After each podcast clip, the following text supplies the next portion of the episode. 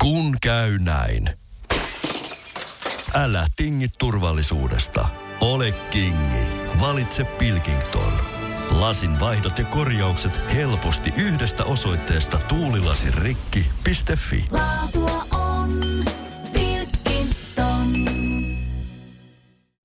Pohjoisen kiekkopeto käsittelee kärppien 70-vuotiaista historiaa, korpivaellusta pääsarjan ulkopuolella sekä paluuta liikan huipulle. Kestomenestyjäksi ja yhdeksi suomalaisen jääkiekon suurista seuroista. Paavo Nurmen teos kuvaa tappioputken aiheuttamaa tuskaa, suuren voiton tuomaa euforiaa ja tyhjyyttä sekä työmäärää ja standardeja, jotka ovat mahdollistaneet pohjoissuomalaisen jääkiekkodynastian. Se kertoo kärppien ja jääkiekon ystäville rehellisesti ja säästelemättä ainutlaatuisen suomalaisen menestystarinan. Kustantaja Mistake Media. Osa kaksi. Nyt on vauhdissa sitten jälleen Aaltonen.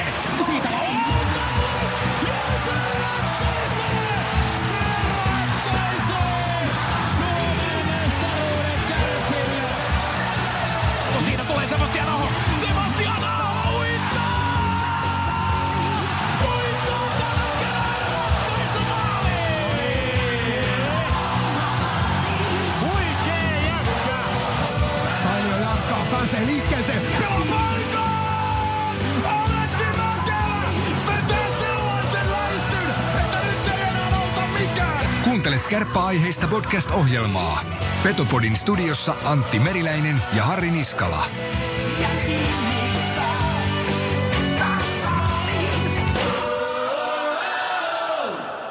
Petopodin tarjoaa Ranuan tarvikekeskus Oy. Reilua konekauppaa jo yli 30 vuotta. Oulussa, Ranualla, Rovaniemellä sekä Kemijärvellä. Tarvikekeskus Oy.fi. Nousukuume 1975-1989.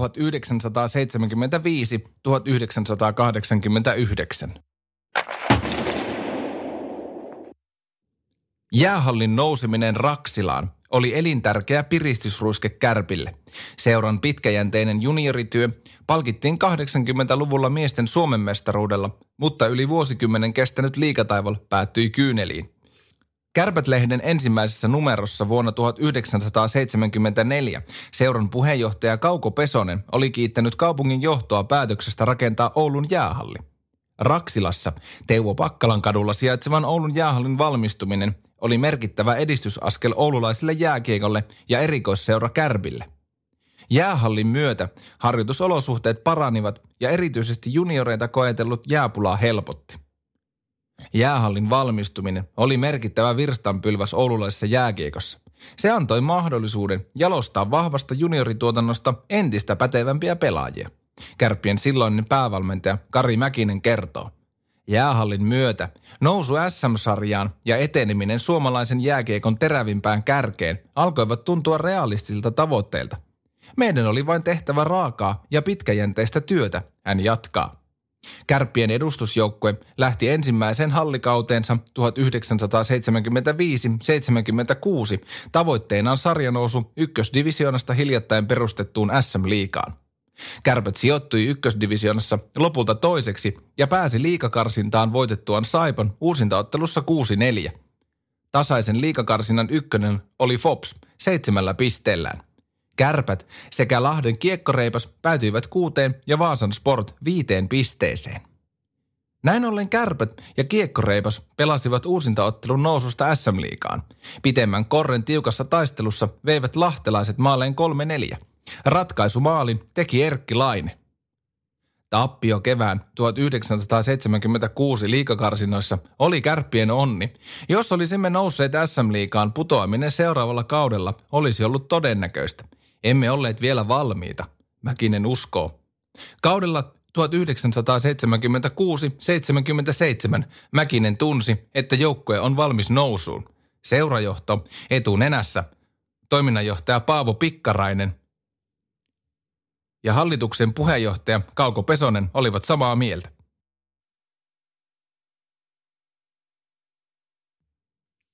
Tsekkoslovakia oli kaatua. Vielä kaudella 1975-76 joukkueen tehot olivat olleet liikaa ykkösdivisionan parhaan pistemiehen Markku Perkkien ja hänen tutkaparinsa Hannu Aravirran varassa. Kärppien kärki oli kuitenkin leveämpi kaudella 1976-77. Ykkösdivisioonaa edelleen dominoiden 70 ja 64 tehopistettä saalistaneiden Perkkiön ja Aravirran taustalla 16-vuotias puolustaja Rei Ruotsalainen keräsi 58 tehopistettä. Yli 40 tilastomerkintää saivat myös Eero Vartiainen, Markku Kiimalainen ja Jouko Kämäräinen. Myös voimakas rakenteinen 17-vuotias laitahyökkäjä Kai Suikkanen oli ottanut paikkansa joukkueesta. Juniorituotannostamme alkoi tulla läpi Suikkasen ja Kämäräisen kaltaisia nuoria pelaajia, joilla olivat fysiikka ja taidot kunnossa, Mäkinen mainitsee. Kärpät, joka oli hävinnyt sarjakauden alla VHS-seura Phoenix Roadrunnersille Raksilassa 3-7, oli ykkösdivisioonassa suvereeni. Joukkue voitti 31 perussarjan 36 ottelusta ja päihitti ykkösdivisioonan sarjataulukossa kuuden pisteen erolla Vaasan Sportin. Takapakkia oli tullut vain varomattomista lausunnoistani medialle. Olin sanonut kesken kauden, että meidän täytyy nostaa harjoituskovuutta, koska pelit eivät enää ole tarpeeksi vaativia, Mäkinen sanoo. Kärpät oli testannut osaamistaan joulukuussa 76 Tsekkoslovakian p vastaan Raksilassa. Isännät olivat johtaneet kahden erän jälkeen sensaatiomaisesti 3-1, mutta taitavat vierailijat venyivät lopulta 4-5 voittoon. Karsintasarjan alkaessa kärppiä oli vaivannut flunssa-aalto ja osa pelaajista oli potennut jopa 40 asteen kuumetta. Tämä näkyi tuloksissa. Karsinnan ensimmäisessä ottelussa Timo Sutinen jooni kärpät nurin ja Fops vei pelin 7-3. Kärpät hävisi seuraavaksi Vaasan sportin vierana 6-4 ja taipui myös Raaman lukolle 5-2. Liikakarsinnan puolivälissä Lukko johti sarjaa viidellä pisteellä, Fops oli kerännyt neljä ja Sport oli kolmessa pisteessä. Kärppien saldo näytti nollaa. Laskeskelin lukkopelin jälkeen, että meillä on vielä teoreettinen mahdollisuus suoraan nousuun ja varsinkin uusinta otteluun. Meidän piti vain voittaa kolme seuraavaa otteluamme ja toivoa, että se riittää, Veikko Torkkeli muistelee. Kärpät pääsi karsintavauhtiin vasta Vaasan sportin vieraillessa Raksilassa 16. maaliskuuta. Kotijoukkue, joka oli vihdoin tervehtynyt kuumeilusta, voitti ottelun 11-2. Laitahyökkääjä Hannu Aravirta iski vaasalaisten verkkoon hattutempun. Aravirta oli suuressa roolissa myös liikakarsinnan viidennessä ottelussa, jossa hän syötti Kalevi Hongiston 4-3 johtomaalin ja iski kärppien viidennen osuman tyhjään maaliin. Karsinnan viimeisellä kierroksella kärpät voitti liikapaikkansa jo varmistaneen lukon 5-3. Kun karsinnan toinen liikajoukkue, Alpu Suhosen valmentava Forssan palloseura, päihitti samaan aikaan Sportin 7-9, tiedossa oli oululaisten ja forssalaisten välinen uusinta ottelu. Jääkiekkoliitto arpoi pelipaikaksi Oulun, joten kärpät sai nousufinaalin tärkeän kotiedun. Betonimies päällystakkina – Oulun jäähalli oli ääriä myöten täynnä, kun Alpo Suhonen toi liikamiehistönsä Raksilaan. Tarinan mukaan katsomoon oli ahtautunut noin 12 000 kärppäfania ja tuhannet halukkaat olivat jääneet jäähallin ulkopuolelle. Kaukalossa forssalaisvieraita odotti terve ja iskukykyinen kärppälauma, jonka käskyttäjällä Kari Mäkisellä oli suunnitelma. Kärppien päävalmentaja oli asetellut jo aiemmissa kohtaamisessa betonimiehenä työskennellyttä Jouko Kämäräistä Fopsin tähden Timo Sutisen päällystakiksi. Nyt Kämäräisen oli määrä onnistua tehtävässään viimeistä piirtoa myöten. Kun Jökelle antoi erikoistehtävän, hänen vartiointinsa joutunut pelaaja ei saanut mitään aikaiseksi. Puolustaja Juha Tuohimaa kehu. Kärpät aloitti ottelun vahvasti ja johti ensimmäisen erän jälkeen 2-1 – Fops tasoitti ottelun toisen erän alussa kahteen kahteen, mutta Kai Suikkasen, Reijo Ruotsalaisen ja Markku Kiimalaisen maalit varmistivat kärppien asemaa. Fops kavensi 19 sekuntia ennen toisen erän loppua, mutta Veikko Torkkelin soolomaali kuuteen kolmeen kolmannen erän toisella minuutilla katkaisi vieraiden henkisen selkärangan. Kärppien maalissa Veli-Pekka Reijasalo piti kolmannessa erässä maalinsa puhtaana ja kotijoukkue jyräsi SM Liigaan 9-3 voitolla. Pettynyt Suhonen valitteli ottelun jälkeen loukkaantumisia ja kapeaa pelaajamateriaalia. Muun muassa maalivahti Jan Koskinen oli taistellut kärppien myllytyksessä 38 asteen kuumeessa. Virkaveli Mäkinen ei noususta riehantunut. Hän antoi pelaajilleen vain yhden lepopäivän. Kärpät oli noussut jääkiekon pääsarjan yhdeksän vuoden tauon jälkeen ja määrätietoinen työ liika-aseman vakiinnuttamiseksi alkoi oitis. Juhlimme nousua myöhemmin rukalla, Hannu Aravirta sanoo. Sähkökatkosta johtuen emme tosi mennä päästä saunaan. Älykäs lakimies. Kärppien toiminnanjohtaja Paavo Pikkarainen oli vakuuttanut, että suunnitelmat pääsarjakiekon varalle olivat olleet pitkään valmiina. Mäkinen katsoi puolestaan jo tulevaisuuteen ja huomautti seuran nuoren pelaajamateriaalin olevan vielä kaukana huipputasostaan. Joukkuetta vahvistettiin SM-liigaa varten keskushyökkääjä Henri Salevalla, joka tuli kärppiin HFKsta.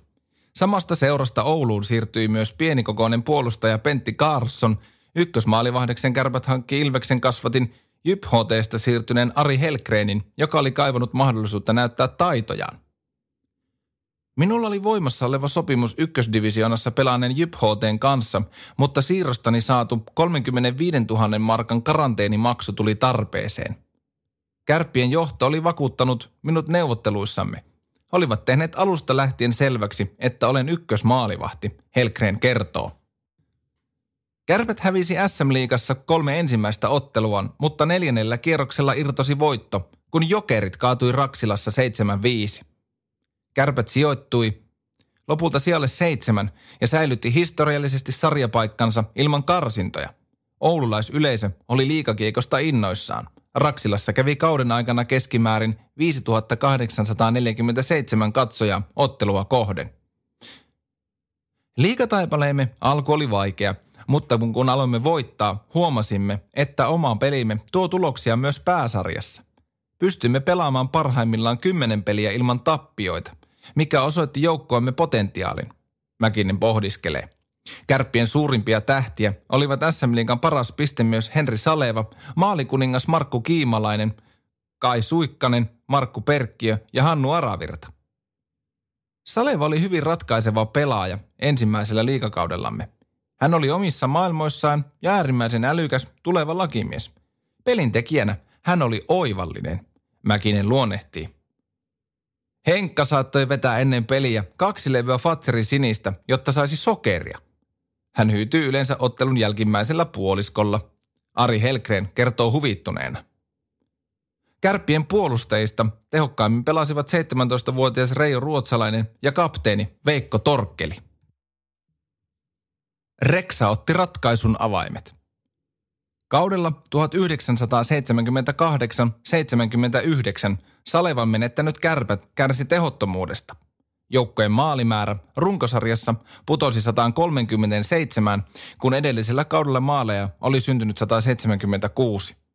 Kärpät oli vaikean kauden jälkeen SM-liigan viimeinen 26 pisteellään.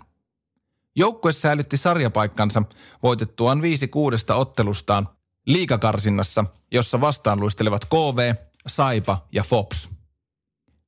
Henri Saleva oli lähtenyt pois, emmekä olleet löytäneet vastaavaa pelintekijää omista riveistämme. Salevan tilalle A-junioreista nostettu Kari Jalonen valittiin kauden parhaaksi tulokkaaksi, mutta hän oli vasta 18-vuotias. Eikä vielä aivan valmis voittavan joukkojen ykkössentteriksi. Mäkinen selventää. Olin silti luottavainen seuraavan kauden suhteen. Tiesin, että lahjakkuuksiemme luonnollinen kehitys vie meidät kohti sarjan kärkeä. Sanoin tämän myös Kalevi Nummiselle siirtyessäni 1979 hänen apuvalmentajakseen A-maajoukkueessa. Joukkuemme tarvitsi vain aikaa kasvaa. Kaudella 79-80 kärpät lähti tavoittelemaan paikkaa runkosarjan viiden parhaan joukossa. Joukkue sai kauden alla merkittävän vahvistuksen, kun Tapparan kasvatti. Ruotsalaisessa Muudu AIKssa kaksi kautta pelannut Mikko Leinonen siirtyi kärppiin. Leinosen Mikillä oli iso merkitys pelin organisoimisen ymmärtämisessä. Mikillä oli selkeä näkemys jääkeikosta Ruotsissa viettämiensä vuosien jälkeen. Hän oli ykköskenttämme aivot, Mäkinen kehuu. Toinen ratkaiseva pelaaja oli tietenkin Jalosen Kari, joka johti kakkoskenttää – Kolmosketju muodostivat useimmiten Jorma Torkkeli, Kämäräinen ja Jouni Koutuaniemi tai Pekka Tuomista. He olivat hyviä, mutta aliarvostettuja kahden suunnan hyökkääjiä. Kärpät antoi myrskyvaroituksen osaamisestaan tammikuun lopussa, kun se pani SM-liigan maaliennätyksen uusiksi murskaamalla sarjan häntäpäässä majalleen jokerit Raksilassa 14-1. Kärpät oli lopulta runkosarjan kolmas, selkeästi sarjan kahden parhaan joukkueen, TPSn ja HFKn takana. Välierissä kärpät joutui toteamaan HFKn paremmakseen voitoin 3-1, joten joukkueen kausi päätyi pronssiottelussa TPSää vastaan. Runkosarjan voittaneet turkulaiset olivat kompastuneet välierissä Porin ässiin. Kärpät voitti välierätappioistaan shokkiin menneen TPSn ensin Turussa 2-12, sitten Oulussa tiukkojen vaihden jälkeen 8-7. Seuran ensimmäisen miesten SM-mitalin ratkaisessa maalissa häikäisevän yksilösuorituksen teki Reijo Ruotsalainen. Maali syntyi vain kolme sekuntia ennen ottelun varsinaisen peliajan päättymistä. Se ei ollut ensimmäinen kerta, kun Reksa otti ratkaisun avaimet käsiinsä. Mäkinen hymähtää. Mäkinen myöntää, että kaikki eivät pitäneet ruotsalaista taktisesti hyvänä pelaajana. Jotkut näkivät hänet erityisen lahjakkaana provokaattorina, johon joukkojen muiden pelaajien oli sopeuduttava. Totta kai meidänkin piti ottaa huomioon, että Reksa tukee aktiivisesti hyökkäyksiä ja on välillä jopa hyökkäyksen kärkenä. Ykköskentässä Kiimalainen kantoi päävastuun paikkaamisesta, kun Reksa hyökkäsi. Ei ollut kuitenkaan kyse mukautumisesta, vaan Reksan vahvuuksien hyödyntämisestä. Reksan vahvuuksista suurin minun silmissäni oli ylivoimapelaaminen, jossa hän teki tolkuttomasti maaleja, Mäkinen arvioi. Reksan laukaus oli erilainen kuin monella muulla, Ari Helgren kuvailee. Se oli todella tarkka ja kiihtyi selvästi maalia kohti matkatessaan. Ruotsalainen pelasi pääosin Juha Huikarin pakkiparina, koska Mäkinen halusi istuttaa kookkaan puolustajan vikkeläkinttuisen tähtipakkinsa rinnalle. Huikari oli luonteva valinta, sillä hän oli pelannut Reksan kanssa D-junioreista lähtien. Olin junttautunut Reksan pariksi jo pikkupoikana. Se ei ollut mitään nuori Suomi-touhua, sillä olimme pelanneet junnuissa käytännössä kolmella pakilla. C-junioreissa Nisulan Yrjö oli ollut kolmas pelaava pakkimme. Minä ja Ykä istuimme vuorollamme vaihtoaitiossa, mutta Reksa pelasi käytännössä koko ajan. Uikari muistelee naurahtaen. Pitkä yhteinen historiamme tarkoitti, että meidän oli helppo pelata yhdessä. Tiesin aina, missä päin kaukaloa Reksa menee. Pelisysteemiä säädettiin. Kari Mäkinen muutti kärppien pelisysteemin painotuksia 80-luvun vaihteessa hieman puolustavampaan suuntaan. Keskushyökkäjä pelasi pikkuisen puolustavammin kuin aikaisemmin ja määräsi, ketä vastustajan pelaajaa vartioi. Pakit reagoivat sentterin valintaan ja laiturit hoitivat häirintäpelin. Mäkinen kuvailee. Välillä pojat olisivat halunneet karvata rajummin, mutta Karin systeemi oli varovainen. Yksi laitahyökkäjä karvasi, toinen varmisti ja keskushyökkäjä piti vasemman laidan kiinni. Apuvalmentaja Olli Lahtinen kertoo. Peli oli minun vastuullani, mutta keskustelimme asioista ja pelaamisessamme oli myös vivahteita Ollin ajatuksesta. Hän oli aina terävänä harjoituksissa ja osasi valvoa, että pelaajat suorittivat taktiset kuviot niin kuin oli sovittu, Mäkinen toteaa. Onneksi joukkueemme oli täynnä nöyriä ja kunnianhimoisia pelaajia, jotka tekivät, mitä heiltä taktisesti edellytettiin. Lahtinen kehuu. Välilasku lumimyrskyssä. Pronssimitali oli vasta alkua. Vuoden parin päästä pelaamme tosi mielessä vain mestaruudesta. Väkevä juniorityömme ammentaa vuodesta toiseen päteviä pelureita pohjoisen nälkämaalta, eivät ainakaan jääkiekossa eväät hevillä lopu. Paavo Pikkarainen kertoi Oululehdessä syyskuussa 1980. Kärpät antoi katetta toiminnanjohtajansa puheille liikakauden ensimmäisessä kotiottelussa, jossa se murjoi kovin odotuksen kauteen lähteneen Raumon lukon 24. Kärpät sijoittui runkosarjassa lopulta kolmanneksi, tasapisteen toiseksi tulleen TPSn kanssa. Turkulaiset ottivat suoran välieräpaikan paremman maalieronsa turvin. Kärppien pudotuspelikevät alkoi 5-1 ja 2-5 voitoilla Tampereen Ilvestä vastaan – Tämä tarkoitti välieräsarjaa runkosarjassa peräti 213 maalia tehneen TPSn kanssa. Nimekkään turkulaismiehistön runkomiehiin kuuluvat muun muassa Reijo Leppänen, Martti Jarkko, Juhani Tamminen, Henri Saleva, Seppo Suoraniemi ja Timo Nummeliin. Sarjan avauksessa Arto Ruotasen ja Mikko Leinosen kolmannessa erässä tekemät maalit toivat Kärpille arvokkaan 2-4 vierasvoiton, mutta kahdessa seuraavassa ottelussa TPS osoitti kovuutensa. Joukkue latoi Raksilassa yhdeksän maalia Ari Helgrenin selän taakse ja voitti seuraavan kotiottelunsa selvänlaisesti 6-2. Neljännessä kamppailussa Helgren kuitenkin tilkitsi maalinsa erinomaisesti ja kärpät tasoitti ottelusarjan 6-0 voitollaan. Ratkaisevaan viidenteen ottelun matkustaessaan kärpät ajautui ongelmiin. Joukkuetta kuljettanut Conver Metropolitan lentokone joutui laskeentumaan lumimyrskyn takia Tampereelle. Lensimme ensin Jyväskylään, josta meidän piti jatkaa Turkuun, Ari Helgren kertoo. Pääsimme Turkuun Finnaarin pussilla. Lahtisen Olli sanoi tuolloin, että totuttelemme Tampereen ilmastoon. Markku Kiimalainen hymähtää. Matkasuunnitelman muutoksen takia kärpät saapui Turkuun vain pari tuntia ennen peliä ja kirjaimellisesti nälkäisenä. Tasainen ja tarkasti pelattu ottelu, jossa kumpikin joukkue vältteli virheitä, eteni jatkoerän numerossa 2-2. Historiansa ensimmäisen finaalipaikan miesten SM-tasolla kärpät saavutti ajassa 66-50, kun puolustaja Juha Tuuhimaa onnistui maalinteossa Jouni Koutaniemen syötöstä. Aloin kuljettaa kiekkoa omasta kenttäpäädystämme. Nousin keskialueen läpi ja vedin pakin jalkojen juuresta rannen laukauksen. Tuohimaa kuvailee historiallista hetkeä. Se oli elämäni tärkein maali. Tuohen jatkoaikamaalin jälkeen katsomosta alkoi lentää istuintyynyjä. Pukukopissa finaalipaikkaa kanssamme juhlivat Tuomisen Jamppa ja Frederik, jotka lauloivat kappaleen Kärpättön rautaa, Ari Helgren muistelee. 22 Hesaria. Kärpät kohtasi finaalissa runkosarjan voittaneen Tapparan, joka oli murskanut välierissä HFK kolmessa ottelussa tehden 24 maalia. Nopea välieräsarja oli tarkoittanut, että Tappara pystyi valmistautumaan finaalisarjaan viikkoa pitempään kuin kärpät. Finaalien ensimmäisen osan Tappara käänsi kotonaan edukseen kolmannessa erässä. Loppunumerot kirjattiin 5-2. Kärpät vastasi Raksilassa ennakkosuosikin haasteeseen 6-1 voitollaan, mutta romahti ennen kuulumattomalla tavalla kolmannessa finaalissa.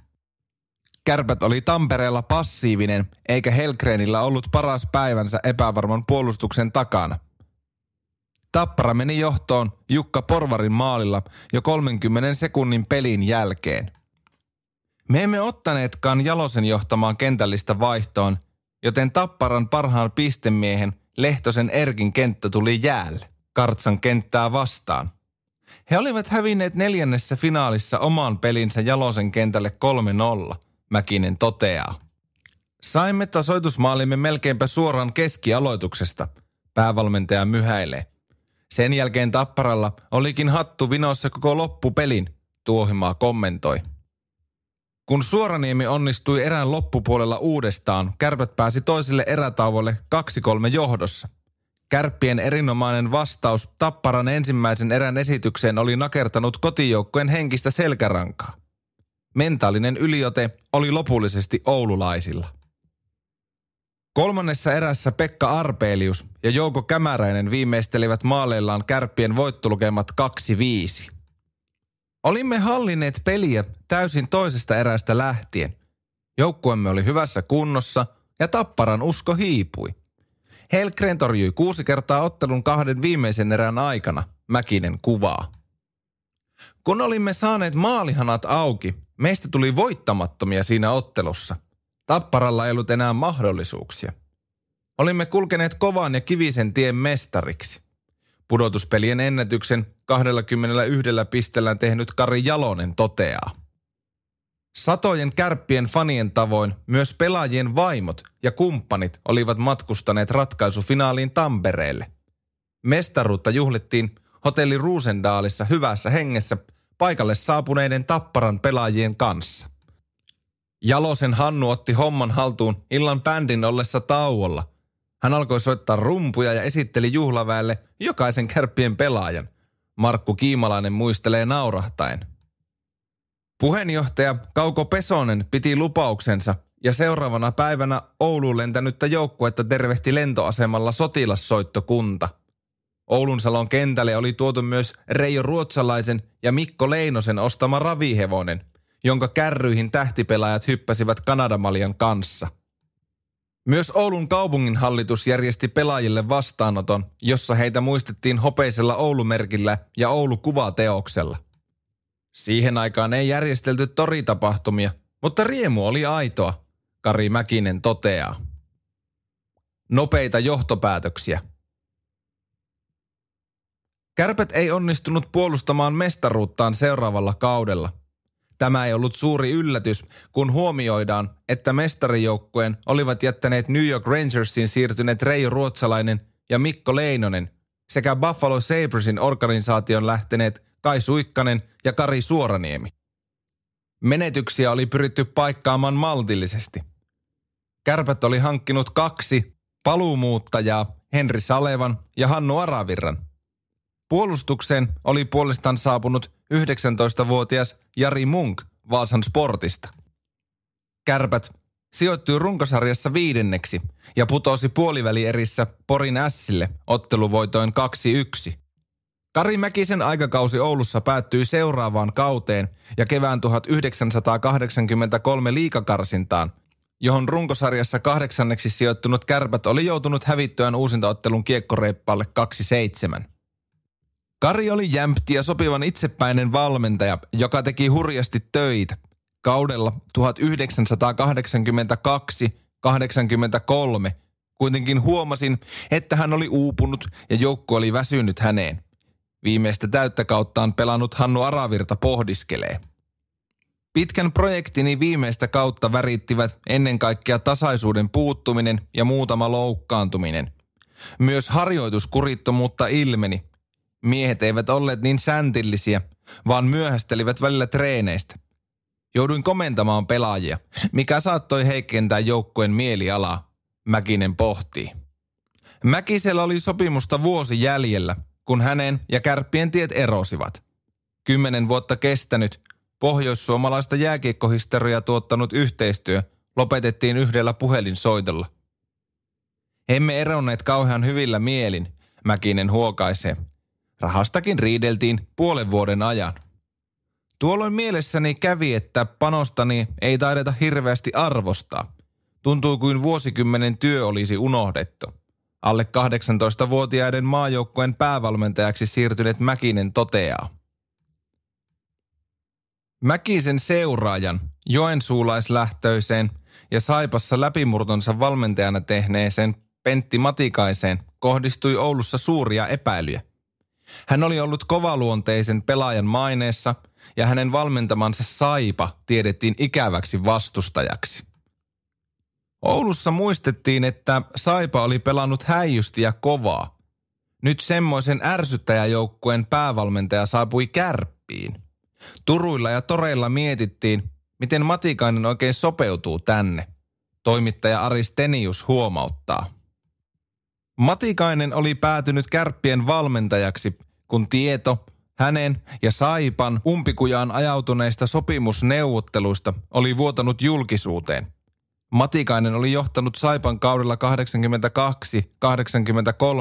SM-liigan puoliväli eriin asti ja hänen tähtensä oli nousussa. Pikkaraisen Paavo oli ottanut yhteyttä ja kertonut, että kärpät on kiinnostunut. Kävin Oulussa salaisissa neuvotteluissa. Paavo oli ilmoittanut, että lentoaseman parkkipaikalla on Matsda, jonka kyytiin minun täytyy hypätä. Matikainen muistaa naurahtaen. Sopimusneuvottelut kävimme Oulun suomalaisella klubilla.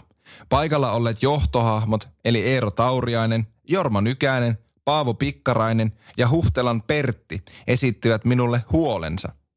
He antoivat minulle listan, jossa oli 11 pelaajaa. Johdon mukaan kyseisillä pelaajilla ei tekisi enää mitään. Vastasin, että Saipassa vain Petris Kriko ja Heikki Mälkiä olivat olleet näiden pelaajien tasolla, ja te olette potkimassa heidät pois. Listalla olivat muun muassa Kiimalainen, Arbelius, Huikari, Koutuaniemi, Helkreen, molemmat Torkkelit ja Ruotasen Arto. En suostunut luopumaan heistä, Matikainen alleviivaa. Matikaisen ensimmäisessä kärppäsopimuksessa oli pykälä, jonka mukaan hänen palkkaansa voidaan leikata jälkikäteen, jos kärpät joutuu taas liikakarsintaan. Pykälä oli lisätty sopimukseen Matikaisen toiveesta. Tämä oli ihmetyttänyt seurajohtoa. He olivat tehneet huonosta kaudesta liian nopeita johtopäätöksiä, Matikainen huomauttaa. Päävalmentajalle selvisi, että Kärpissä oli harjoiteltu entisen Kari Mäkisen alaisuudessa kovaa ja laadukkaasti. Hän halusi kuitenkin muuttaa kestävyyteen ja maksimivoimaan painottunutta harjoittelua lajianalyysin suuntaiseksi. Muutos oli helppo tehdä, koska joukkueen perusta oli betonia. Kaikki pelaajat olivat tottuneet harjoittelemaan kovaa. Minä muutin vain painopisteitä, Matikainen sanoo. Uusi päävalmentaja tapasi joukkueen ensimmäisen kerran Oulun uimahallissa. Hän käveli itse varmana kokoushuoneen ovesta sisään ja sanoi, että on tullut Oulun menestymään. Tavoitteeni on mitali jo ensi kaudella, Matikainen ilmoitti joukkueelle. Jos joku ei usko siihen, hän voi lähteä nyt ovesta ulos. Kukaan ei lähtenyt. Pienet marginaalit. Matikainen oli tuntenut kärppiin saapuessaan, että joukkueen maalivahtipeli tarvitsee vahvistusta. Ensimmäisellä kaudellaan Matikainen päätyi maalivahtivalinnassaan 80-luvun alussa kaksi vuotta Pohjois-Amerikassa pelanneeseen Jari Kaarelaan. Tämä ei kuitenkaan onnistunut Oulussa. Päävastuun kärppien mailla kantoivat Ari Helkreen ja Jukka Mäntykivi.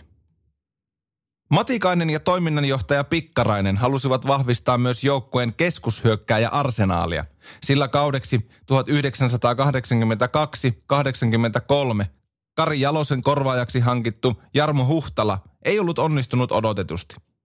Nyt seuraan haaviin tarttuivat jokerista lähtenyt Pekka Järvelä ja AHL edellisen kauden pelannut, mutta taitotasoltaan rutinoitunut NHL-pelaaja Robert Bob Miller – kun vielä Kari Jalonen palasi kesken kauden NHLstä kärppiin, joukkueen sentteriosasto oli yksi liikahistorian kovimmista. Kärpät sijoittui runkosarjassa kolmanneksi kolmen pisteen erolla kärkijoukkue Tapparaan. Joukkue kohtasi puolivälierissä Ilveksen, joka kaatui suoraan kahdessa ottelussa. Välierissä vastaan luisteli kivikova Porin ässät, jonka runkomiehiin kuuluivat Arto Javanainen, Christian Ruuttu, Kari Makkonen – Tapio Levo ja loistava maalivahti Kari Takko. Sarja alkoi Porissa Ässien 3-1 voitolla, jonka kärpät kuittasi Raksilassa maaleen 5-3.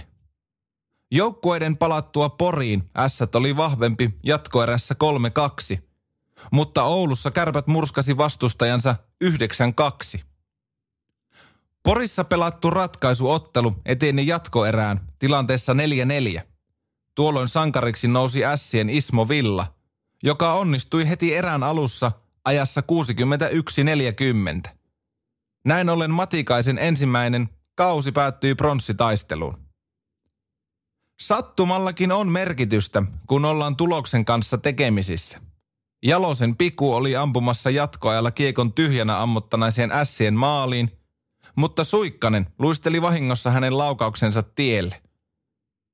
Tappion hetkellä sattuman mainitseminen tosin tarkoittaa, että olet selittelijä, Matikainen pohtii. Kärpät hävisi ensimmäisen pronssiottelun TPSlle Raksilassa 2-4, mutta kuittasi tappionsa Turussa neljä syöttöpistettä saalistaneen Kari Jalosen johdolla. Kärppien 4-6 vierasvoittoa seurasi selkeä 7-2 voitto Raksilassa. Matikainen ja joukkue olivat saavuttaneet tavoitteensa – Mäkisen aikakauden viimeinen, vaikea vuosi oli unohdettu. Olin ylpeä joukkueestamme. Se oli kova nippu. Kojo, Suoraniemen Konna ja Suikkanen olivat palanneet kärppiin. Järvelän Rono, Arbelius ja Järvenpään Hannu olivat tiukassa iskussa. Marginaalit pronssin ja kirkkaampien mitalien välillä olivat pienet. Matikainen laskee. Välierätappion syitä pohdiskellessaan Matikainen totesi, että taitojääkiekko on kasvanut kärpät tarvitsi kokoonpanonsa hieman lisää kovuutta. Meillä ei ollut riittävää nöyryyttä sopeutua koviin vieraspeleihin, jossa jäimme auttamatta välillä kotijoukkueen paineen alle, Matikainen havaitsi. Silloin täytyisi pelata kylmästi oma alue tyhjäksi ja olla kurinalainen molempien siniviivojen päällä. Kärpillä oli tapana pitäytyä taitokiekossa myös jyrän alle jäädessään. Kakkosentteri karkotettiin.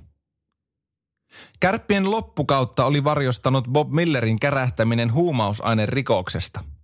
Tulli oli löytänyt helmikuussa hänelle lähetetystä kirjeestä kaksi savuketta, jotka sisälsivät 1,6 grammaa kannabista. Huumausaineen vähäisen määrän takia tavanomaista välitöntä maasta karkottamista ei toteutettu. Miller haastettiin Oulun käräjäoikeuteen, jonka eteen hänen oli määrä astella 5. huhtikuuta 1984. Näin ollen Miller ehti pelata kauden lähes loppuun. SM Liikan hallitus oli kieltänyt hänen pelaamisensa vasta ennen viimeistä pronssiottelua. Tuomitsin Millerin rikkeen, mutta asia sai tarvittavaa suuremmat mittasuhteet. Kyse oli ennen kaikkea kulttuurierojen aiheuttamasta hämmennyksestä. Hän ei ymmärtänyt, miten iso haloo kahdesta sätkästä voisi tulla Suomessa, Matikainen sanoo. Käryn tultua ilmi Milleria alettiin hyljeksiä. Ihmiset saattoivat sylkeä kaupungilla päin naamaa, kun hän käveli vastaan. Silloin elettiin erilaista aikakautta, Aristenius muistaa.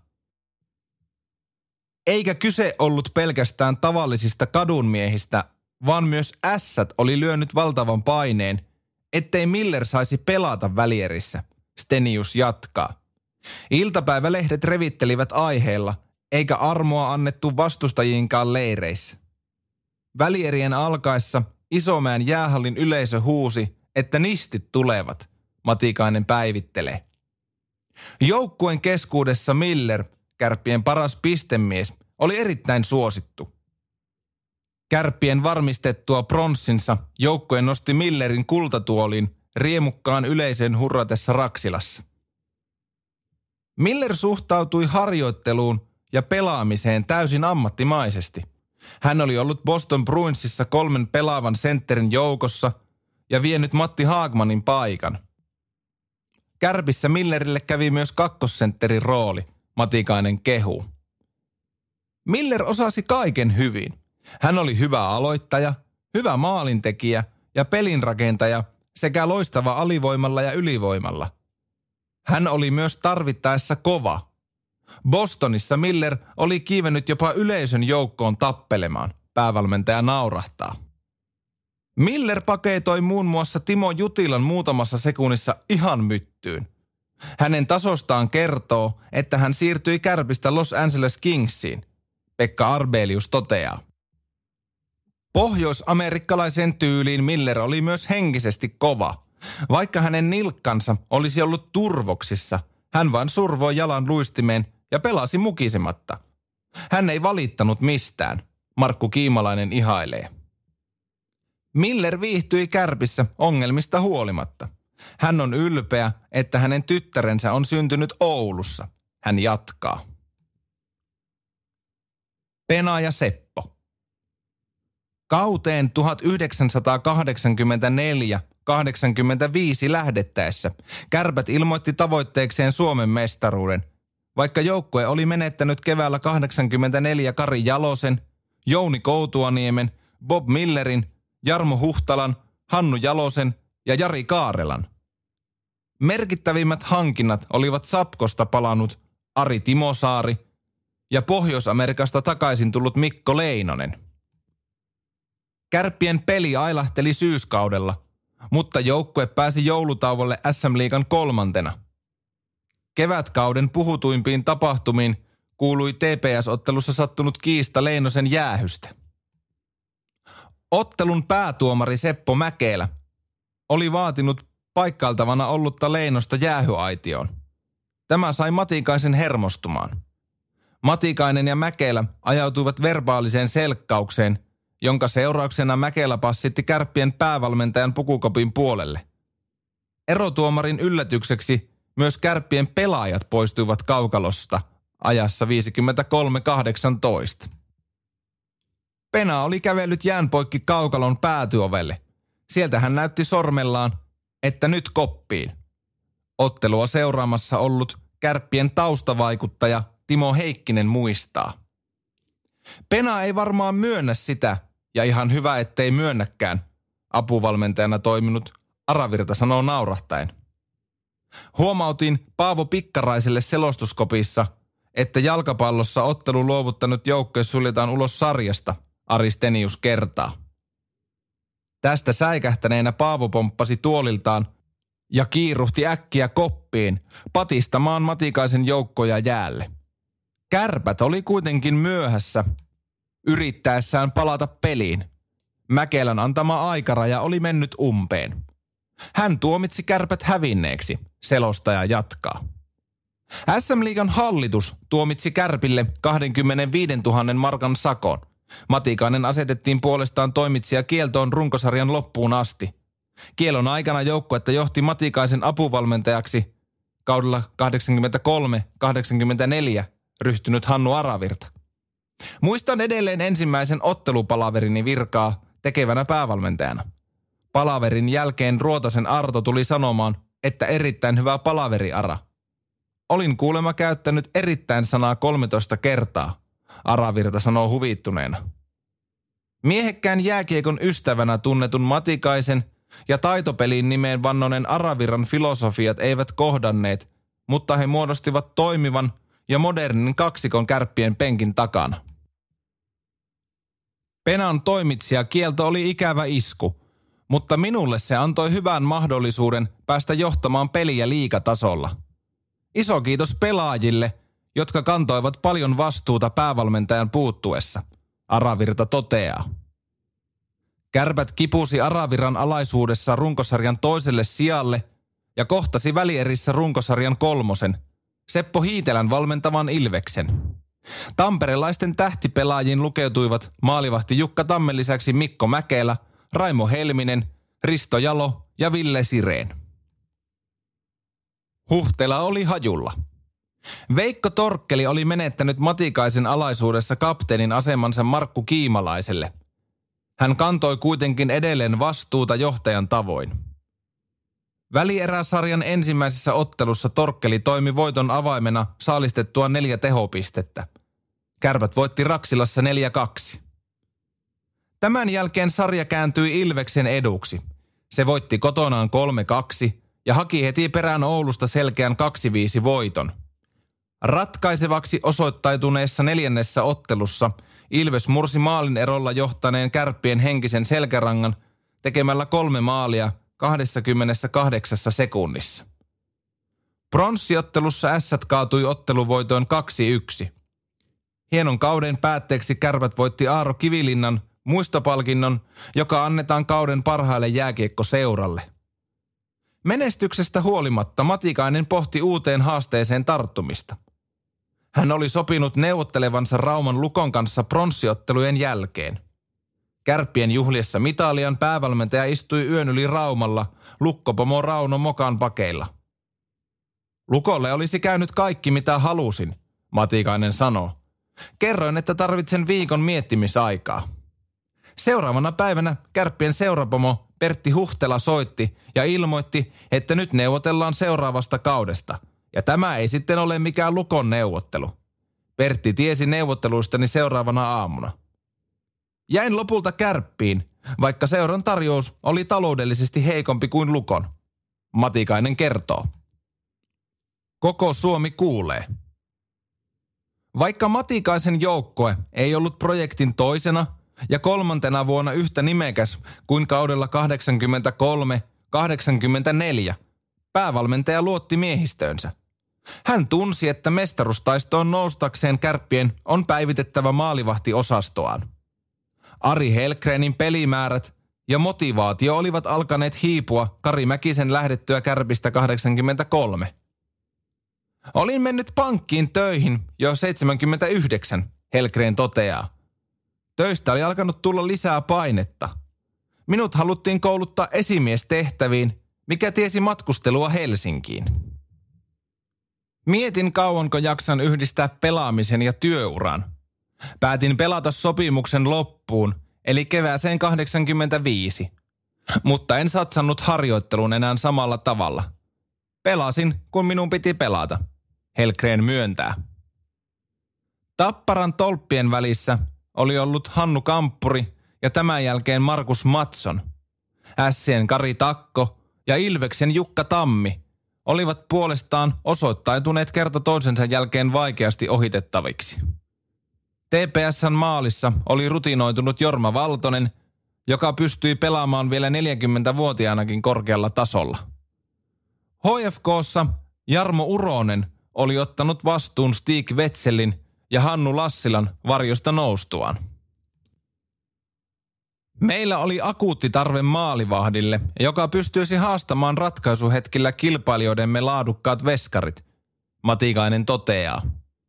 Kärpät oli tarjonnut sopimusta Markus Matsonille 84, kun tämä palasi Suomeen seitsemän Pohjois-Amerikassa viettämänsä kauden jälkeen. Matson oli harkinnut kärppien tarjousta, koska oli käynyt ilmi, ettei Jukka Tammeen ja Savonlinnasta hankittuun nuorukaiseen Jarmo Myllyksen luottaneella Ilveksellä ollut tarvetta hänelle – Kärppien haaveet Matsonin kaappaamisesta olivat lopulta karjutuneet Tapparan sopimustarjoukseen. Kärpät lähti Matikaisen kolmanteen päävalmentajakauteen Ari Timosaari ykkösmaalivahtinaan.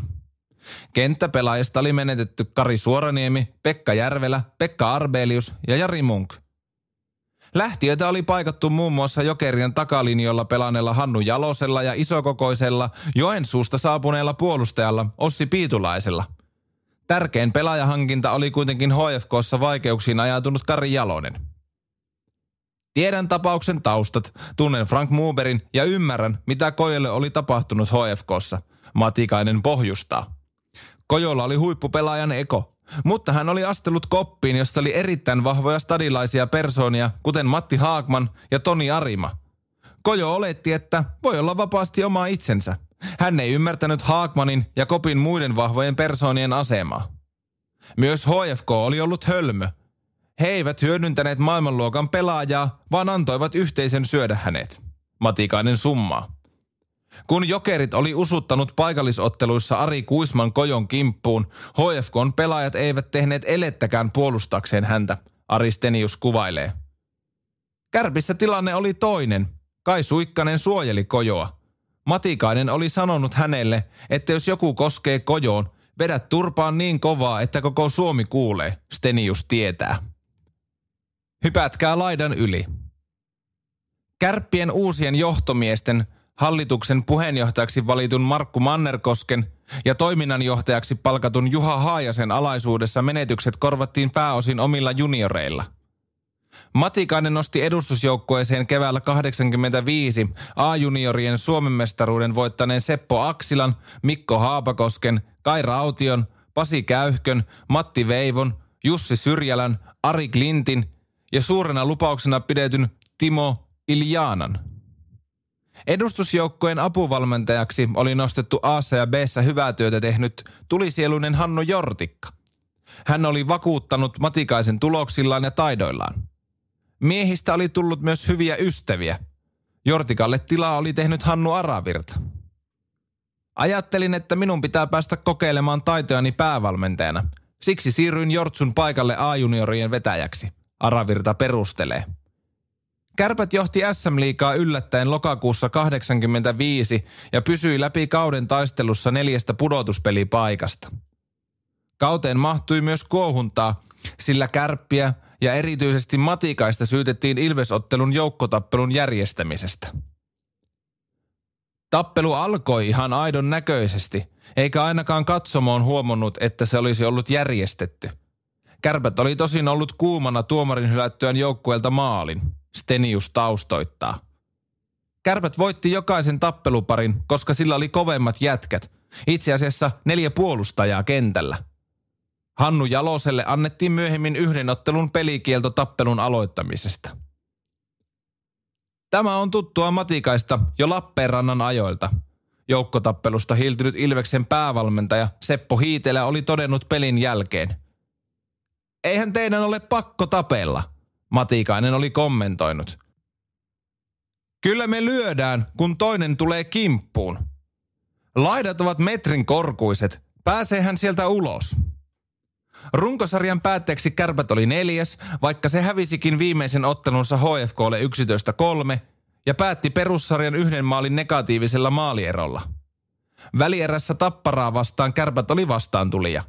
Runkosarjan voittaja vei sarjan ensimmäisen ottelun 8-0 eikä katsonut taakseen. Tappara eteni finaalin suoraan kolmessa ottelussa. Kärpät juhlisti seura 40-vuotista taivalta ottamalla kolmannen peräkkäisen pronssinsa. Joukkue voitti mitaliottelut TPS vastaan 4-3 ja 3-7. Myllys Empi. Matikaisen aikakausi Oulussa päättyi seuran ensimmäiseen runkosarjan voittoon ja finaalipaikkaan. Matikainen oli löytänyt kauden alla pelaajamarkkinoilta kolme vuotta etsimänsä ratkaisun, kun Pohjois-Amerikasta palannut edellisen kauden Saipassa pelannut Hannu Kamppuri siirtyi kärppiin. Matikaisella ja kärppien seurajohdolla oli kuitenkin ollut alun perin toisenlainen suunnitelma. Minulla on vieläkin himassa Jarmo Myllyksen allekirjoittama sopimus kärppien kanssa. Olin oppinut tuntemaan hänet alle 20-vuotiaiden maajoukkuessa. Jamo rupesi kuitenkin empimään, Matikainen sanoo. Myllys, joka ei ollut pystynyt syrjättämään tammea Ilveksessä, päätyi lopulta lukkoon. Ja Kamppuri tuli tilkitsemään kärppien maalia.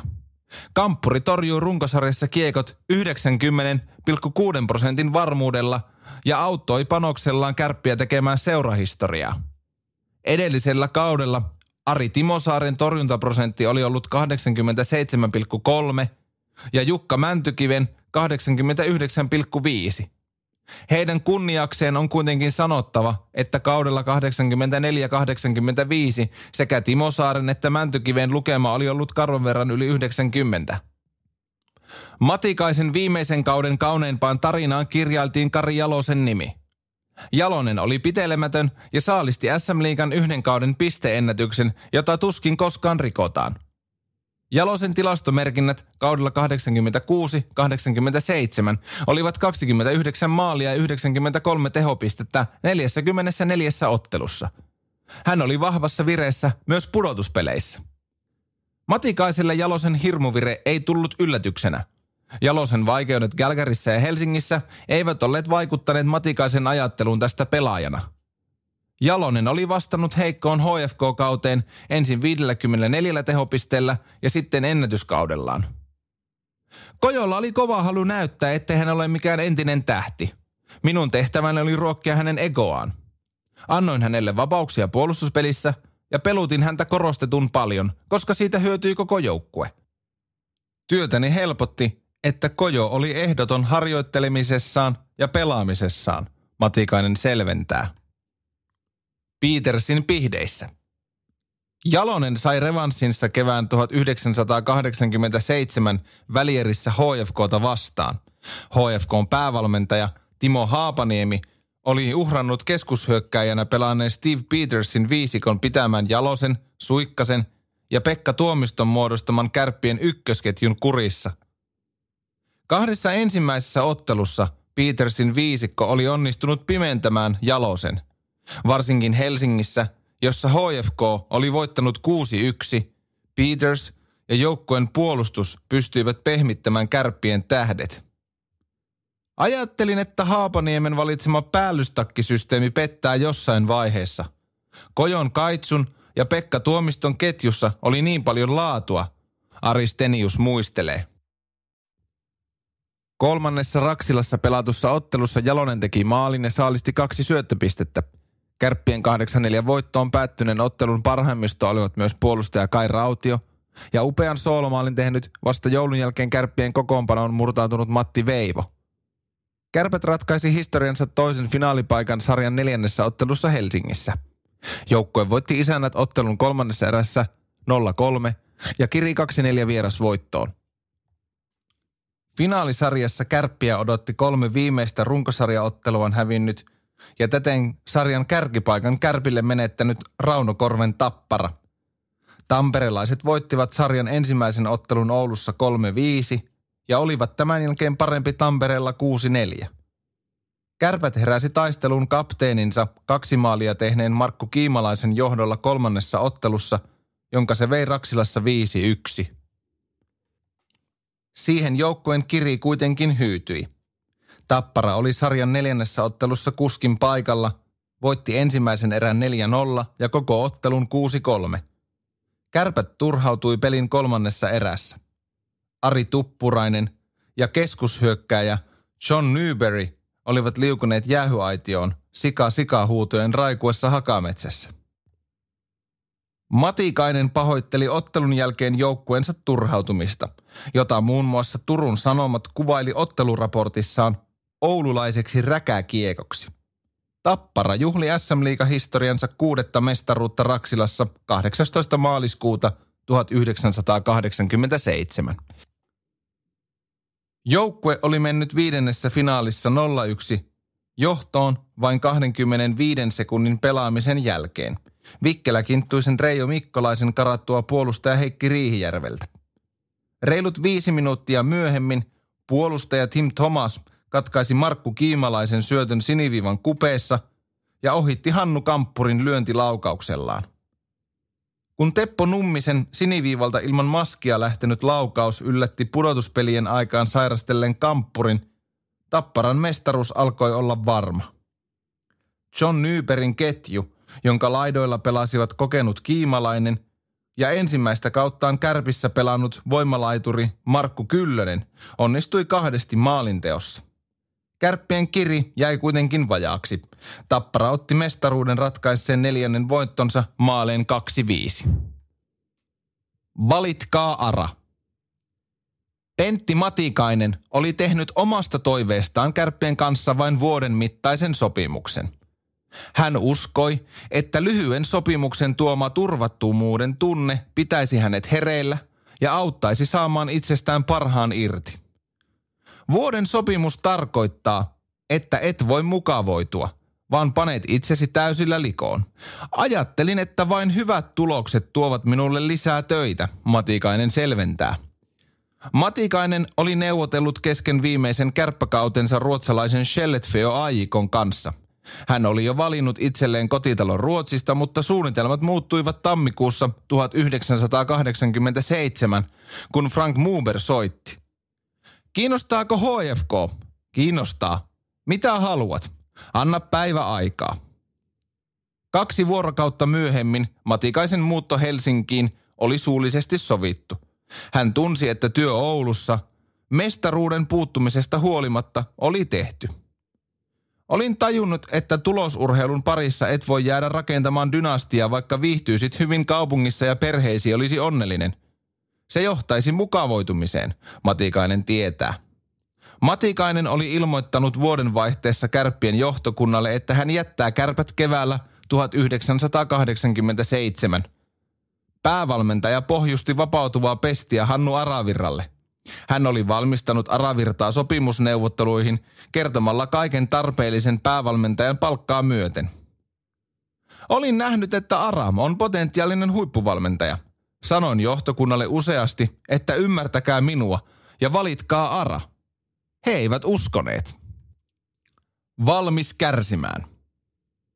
Matikaisen tilalle palkattiin kärppiin palannut Kari Mäkinen, jonka apuvalmentajaksi nimitettiin A-junioreista takaisin edustukseen nostettu Aravirta. Hänelle tilaa teki Matikaisen viimeisellä kaudella apuvalmentajana toiminut Pekka Karjala. Merkittävän osan runkopelaajistaan menettänyt kärpät hankki hyökkäyksensä Jari Lindruusin ja Gary Juramczykin. Omista junioreista ykkösjoukkueeseen nostettiin hyökkäät Esa Palosaari ja Marko Lapinkoski sekä puolustajat Kari Harila ja Harri Aho. Myös lupaava laituri Juha Riihijärvi teki liikadebyyttinsä. Kärpät jäi sarjassa kuudenneksi ja ulos pudotuspeleistä, jotka pelattiin runkosarjan neljän parhaan kesken. Vastuu joukkueen hyökkäyspään tuotannosta oli ollut suuren vaihtuvuuden myötä uusien miesten hartioilla. Jokereista saapunut Lindroos ja Jaremchuk kantoivat suurimman vastuun tulivoimasta. Heille taustatukea antoivat uransa parhaan kauden pelannut Ari Tuppurainen ja läpimurtonsa liikatasolla saavuttanut Washington Capitalsin NHL varama Timo Iljina. Myös loukkaantumisista kärsinyt Kai Suikkanen pystyi pelaamaan yli piste per peli keskiarvolla. Kai Rautio ja Mikko Haapakoski jatkoivat puolestaan kehitystään laadukkaiksi liikapuolustajiksi. Lahjakkaista pelaajistamme huolimatta pystyin aistimaan, että kärppien alamäelle oltiin lyömässä alkutahteja. Huomasin sen yleisestä ilmapiiristä ja seuran rahatilanteesta. Mäkinen sanoo. Ei rahaa ollut ennenkään liikaa, mutta edellisen projektini aikana emme sentään puhuneet avoimesti rahapulasta. Minusta tuntui, että Matikaisen aikana kärppiin oli hankittu liikaa pelaajia oman juniorituotannon ulkopuolelta. He maksavat aina enemmän kuin omat pelaajat, eikä yleisö välttämättä suhtaudu heihin yhtä ymmärtäväisesti. Lisäksi joukkuessa oli vaikea maalivahti Hannu Kamppuri. Hän oli siviilissä todella kiva tyyppi, mutta jäällä ja pukukopissa häntä ei ollut aina helppo käsitellä. Kamppuri otti Aran kanssa pari kertaa tosissaan yhteen. Mäkinen kuvailee. Mäkinen näki joukkuessa menestyksen aihioita, mutta hänen toinen komennuksensa jäi vain vuoden mittaiseksi. Tiesin, että lupaavia junioreita on taas kasvamassa, jos heitä vaan maltettaisiin odottaa.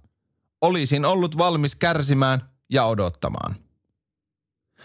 Mäkisellä oli ollut kärppiin palattuaan uutta virtaa ja uusia ideoita. Hän oli uudistunut valmentajana ja hänen motivaationsa oli taas huipussaan. Apuvalmentaja Aravirta kuvailee. Sopimuksessani oli pykälä, jonka mukaan jatkaisin kaudella 1988-89, jos pääsemme pudotuspeleihin. Tiesin lopullisen sarjataulukon nähtyäni, etten saisi jatkaa.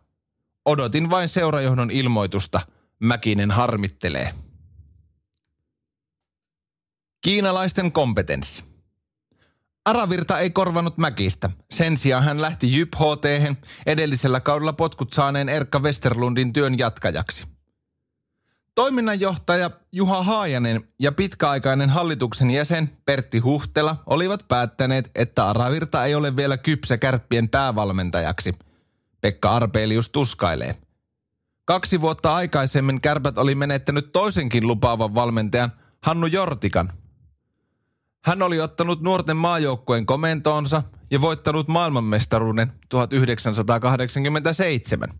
Tämän jälkeen Jortikka oli nostanut HPK suvereenisti SM-liigaan ja ottanut TPSn komentoonsa. Kärpät lähti kauteen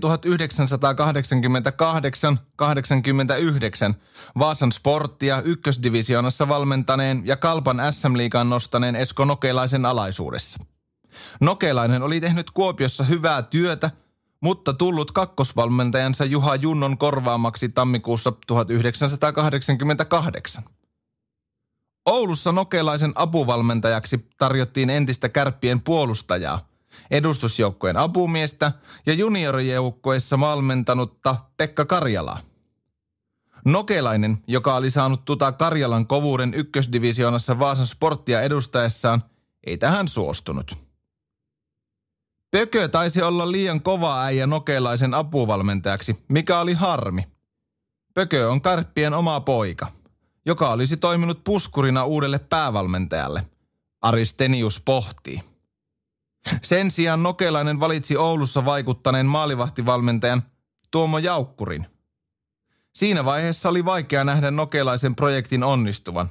Stenius tunnustaa. Nokelainen oli perinyt Mäkiseltä Kelvon keski-iältään hieman päälle 23-vuotiaan joukkueen, jota oli vahvistettu Ässistä hankituilla maalivahdilla, Hannu Ruusilla ja isokokoisella Minnesota North Starsin NHLään varaamalla hyökkäjällä Ari Matilaisella. Ennen kauden alkua kärppiin oli saapunut myös keskushyökkäjä Alain Lemieux. Menetykset olivat kuitenkin olleet taas tuntuvia – Kärpistä olivat lähteneet muun muassa Juha Huikari, Markku Kyllönen, Hannu Kamppuri, Erkki Huttunen, Mika Alatalo, Kimmo Nurro, Kari Harila ja Gary Jaramchuk. Tämä ei voinut olla näkymättä kaukalossa. Kärppien liikakausi alkoi neljällä tappiolla. Ensimmäisen voittonsa joukkue haki viidennellä ottelukierroksella Raumalta – Seuraavaksi Raksilasta pisteet nappasi Aravirran valmentama Jyp HT. Vaikka nokelaisen kärpät oli SM-liikan viimeisenä, Pertti Huhtela kiisti uuden päävalmentajan yllä velloneet potkuhuhut.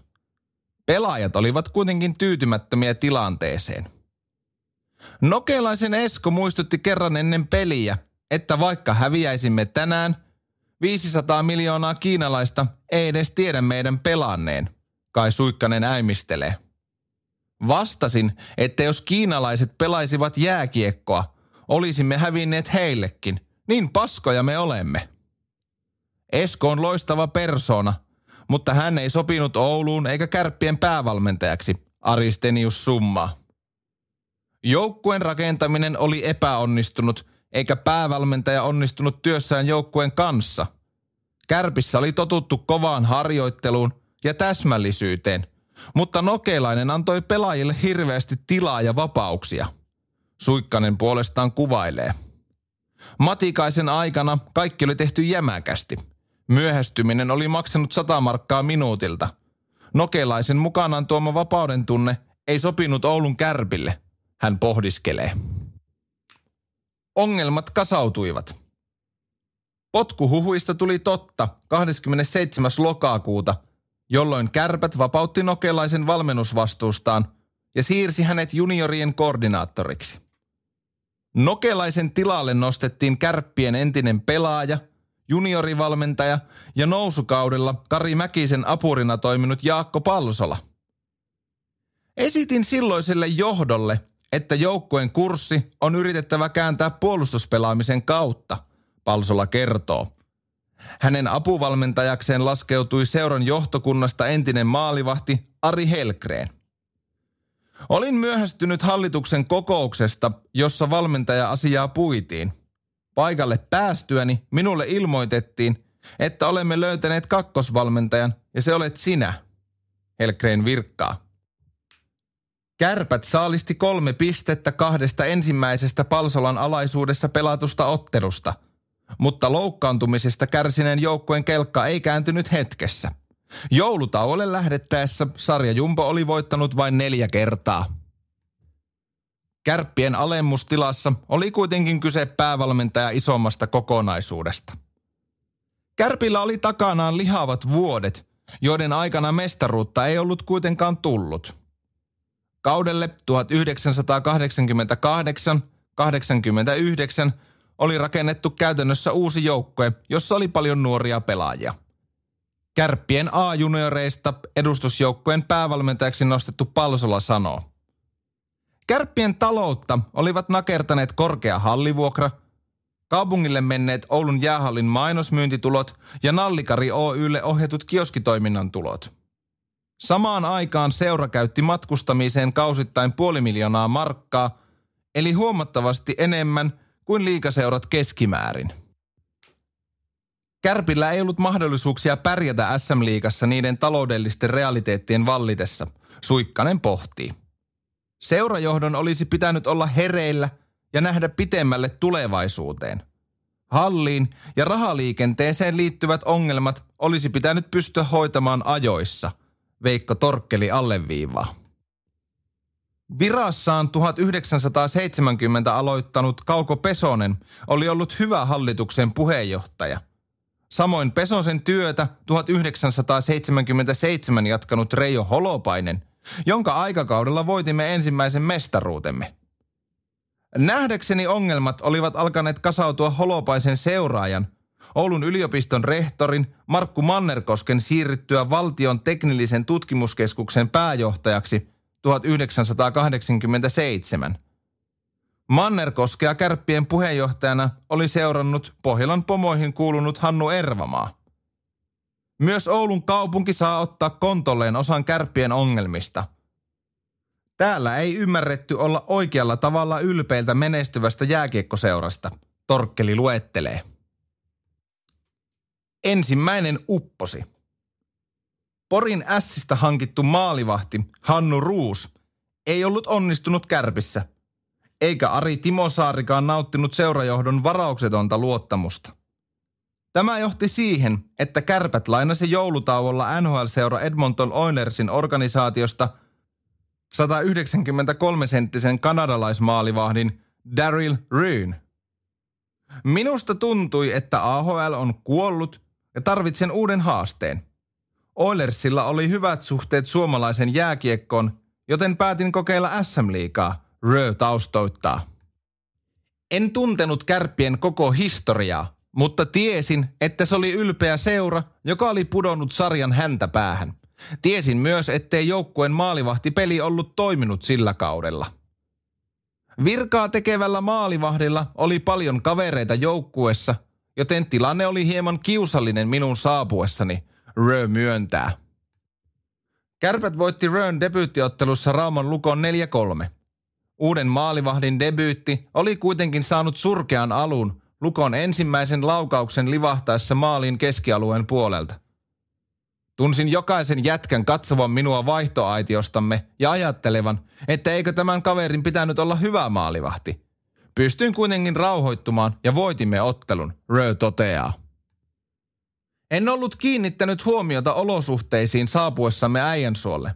Olin vain olettanut, että pukuhuoneemme olisi jäähallin yhteydessä.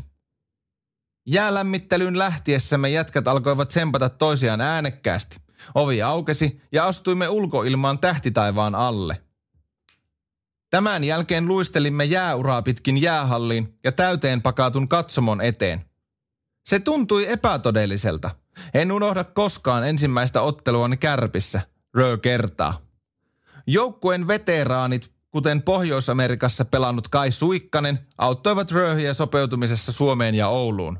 Hän ystävystyi myös Marko Pieniniemen ja Sami Mettovaaran kanssa – Joukkueen nuoren kartiin kuuluneet pelaajat käyttivät maalivahtia muun muassa ruokaostoksilla. Kerran hoidin kauppareissuni yksin. Luulin ostaneeni lihaisan pihvin, mutta päivällisen laitettuani kävi ilmi, että olin ostanut poronlihaa. En saanut millään haarukkaa lihan läpi. Rö muistelee huvittuneena. Haukotteleva hallitus. Ykkösmaalivahdin saapuminen auttoi kärppiä – näyttäviä hanskatorjuntoja viljellyt, aktiivisesti peliin osallistunut ja vahvasta elekielestään tunnetun Rön varmuus nosti joukkueen itseluottamusta. Liikakarsintaan syyskaudella tuomittu kärpät voitti muun muassa Saipan, Ässät, HPK, HFK ja Tapparan kivuten pois sarjan viimeiseltä sijalta. Sitten kärpät kohtasi Ilveksen Tampereella. Vierailija johti seitsemän minuuttia ennen ottelun päättymistä 2-4 – kun Ilveksen Raimo Summanen nousi kiekon kanssa vauhdilla kärppien maalille. Rö jäi tilanteessa Ilveshyökkäjän ja oman puolustajansa jyräämäksi. Danin takaraivo kopsahti voimalla ylärimaan ja häneltä lähti taju pois, Palsola muistaa. Se oli pelottavaa. Valot sammuivat kertalaagista, Rö mainitsee. Tuolloin kaikki jäi varamaalivahtimme Timo Saaren hartioille, Palsola kertaa. Kun Danny tuli tajuihinsa, talutin hänet pukukoppiin, Ari Helkreen kertoo. Vaihtoaition palattuani Ilves johti 5-4. Kärpät sai lisää loukkaantumishuolia Jyväskylässä, jossa Rö loukkasi polvensa sisänivelsiteen. Vamma vaati leikkaushoitoa. Polvivammani ajoitus ei ollut loistava. Pelasimme hyvin ja itseluottamukseni oli huipussaan. Yritin palata kaukaloon mahdollisimman nopeasti, mutta en enää päässyt samaan vireeseen. Maalivahti myöntää. Rö oli loistava maalivahti ja joukkuepelaaja, mutta ihan rikki. Se kävi meille kalliiksi, Suikkanen pohtii. Pelkästään Rön kaksi loukkaantumista saattoivat maksaa Kärpille paikan SM-liigassa. Tampereelta joukkue ei saanut pistettäkään, ja Jyväskylässä maalin johtoasema oli vaihtunut maalivahdin vaihdon jälkeen tasapeliksi. Kautemme kaatui lopulta Danin loukkaantumiseen – hän oli pelannut mahtavasti, Helkreen huokaisee. Maalivahtiongelmat olivat syöneet joukkueemme itseluottamusta ja vaikuttivat erityisesti puolustajiimme, Markku Kiimalainen huomauttaa.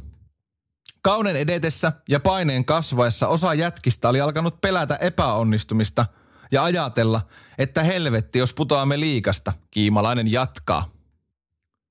Pelko olisi pitänyt pystyä kääntämään positiiviseksi energiaksi. Siihen emme pystyneet, Joukkue oli mennyt kipsiin, hän kuvailee. Runkosarjan päätteeksi kärpät oli siellä 11.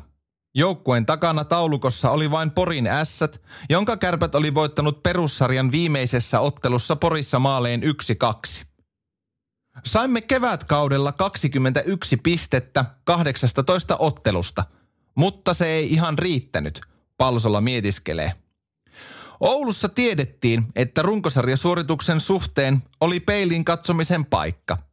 Seuraa kuitenkin kismitti, että perussarjan viimeisellä kierroksella pelattu HFK-HPK-ottelu oli alkanut tuntia muita otteluita aikaisemmin.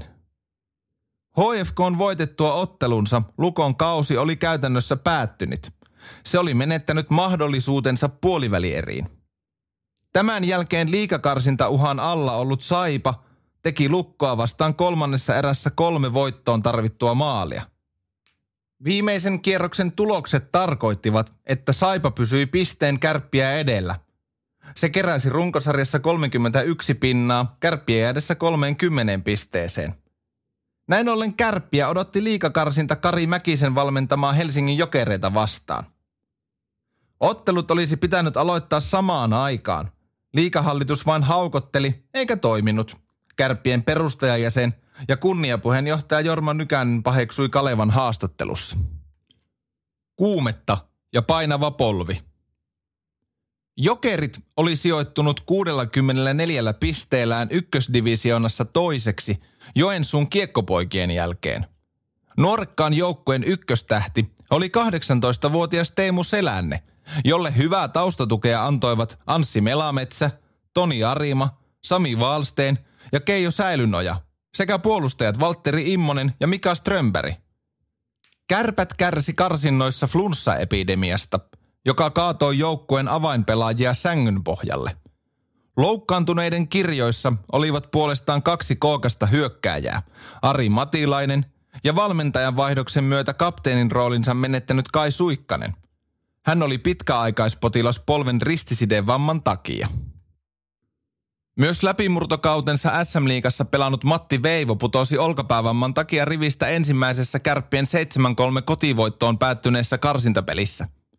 Hänen tilastomerkintänsä voitokkaassa ottelussa olivat olleet maali ja kolme tehopistettä.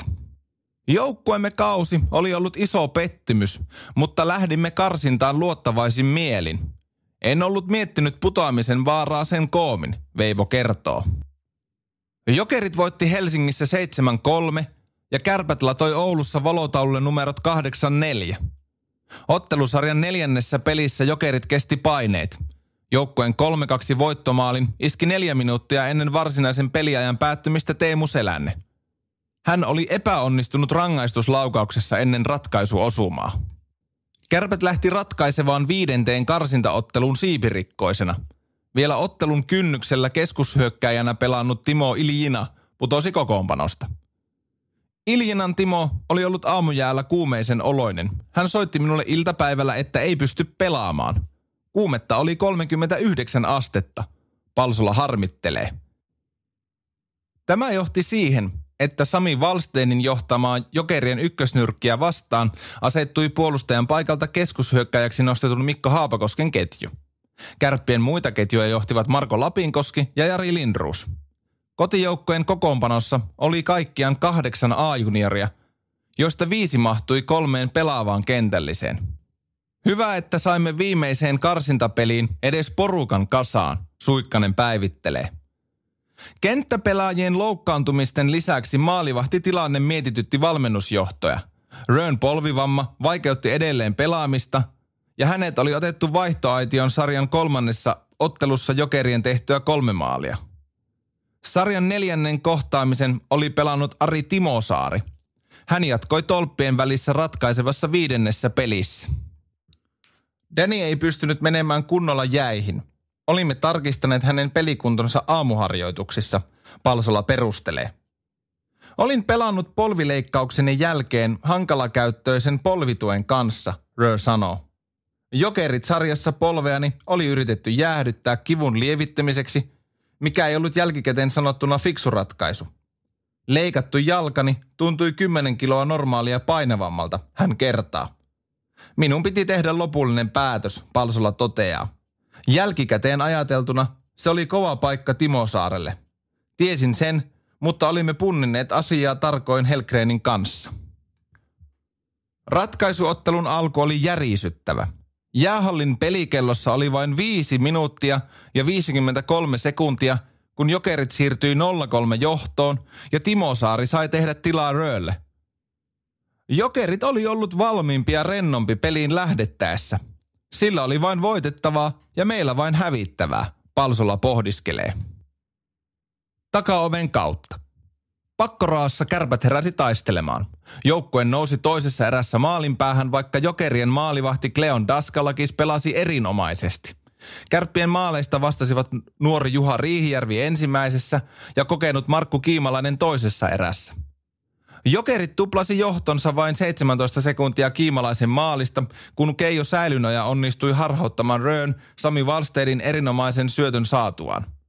Viidennen, jo ratkaisevan tuntuisen maalin jokereille laukoi kolmannessa erässä puolustaja Mika Strömberg. Kärpillä oli nimekkäitä pelaajia, joita osa jokerien pelaajista oli katsonut sarjan alussa ylöspäin. Taistelun edetessä olimme kuitenkin alkaneet toteuttaa taktisia suunnitelmiamme, joilla saimme Kärpiltä vauhdin ja kiekon pois, Kari Mäkinen huomioi. Kärpät oli pelannut haluamallani tavalla, eli yrittänyt karvata aktiivisesti. Tämä ei ollut järin viisasta puolustajimme kiekkovarmuuden takia. Uskon, että peräpäämme kiekollinen taito ja ratkaisevat yksilöt, kuten seitsemän maalia tehnyt Teemu Selänne, käänsivät sarjan jokereille. Hän pohdiskelee. Kärppien päävalmentaja Palsola oli saanut korjattua joukkojen kurssin, mutta se ei riittänyt. Suikkasen, Iljinan, Veivon, Matilaisen ja ennen kaikkea Rööhin vaivat sekä materiaalin kapeus olivat antaneet vaikealle kaudelle viimeisen kuoliniskun.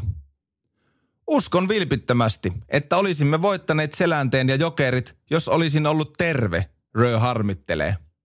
Tiedän, että putoaminen SM-liigasta oli iso isku kärppien, Oulun, kannattajien ja ennen kaikkea pelaajien ylpeydelle. Ottelun jälkeen nähtiin paljon kyyneliä, kanadalaismaalivahti kuvailee. Tunsin itseni petturiksi, Mikko Haapakoski myöntää. Olimme lamaantuneita, Helkreen toteaa. Lehdistötilaisuuden jälkeen Helkreen ja Pertti Huhtela kehottivat Palsolaa poistumaan jäähallista varmuuden vuoksi takaoven kautta.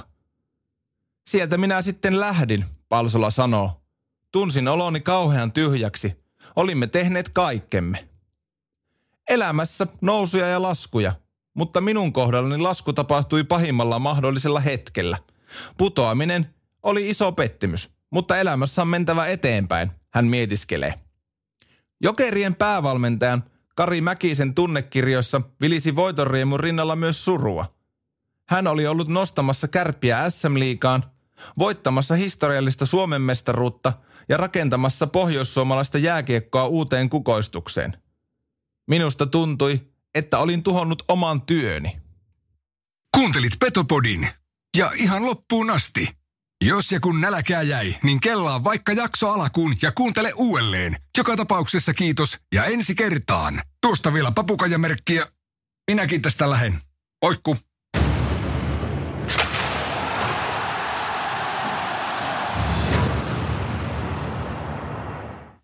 On yksi pieni juttu, joka keikkuu Ikean myyntitilastojen kärjessä vuodesta toiseen. Se on Ikeaa parhaimmillaan, sillä se antaa jokaiselle tilaisuuden nauttia hyvästä designista edullisesti. Pyörykkähän se! Tervetuloa viettämään pyörykkäperjantaita Ikeaan. Silloin saat kaikki pyörykkäannokset puoleen hintaan. Ikea, kotona käy kaikki. Pyörykkäperjantai!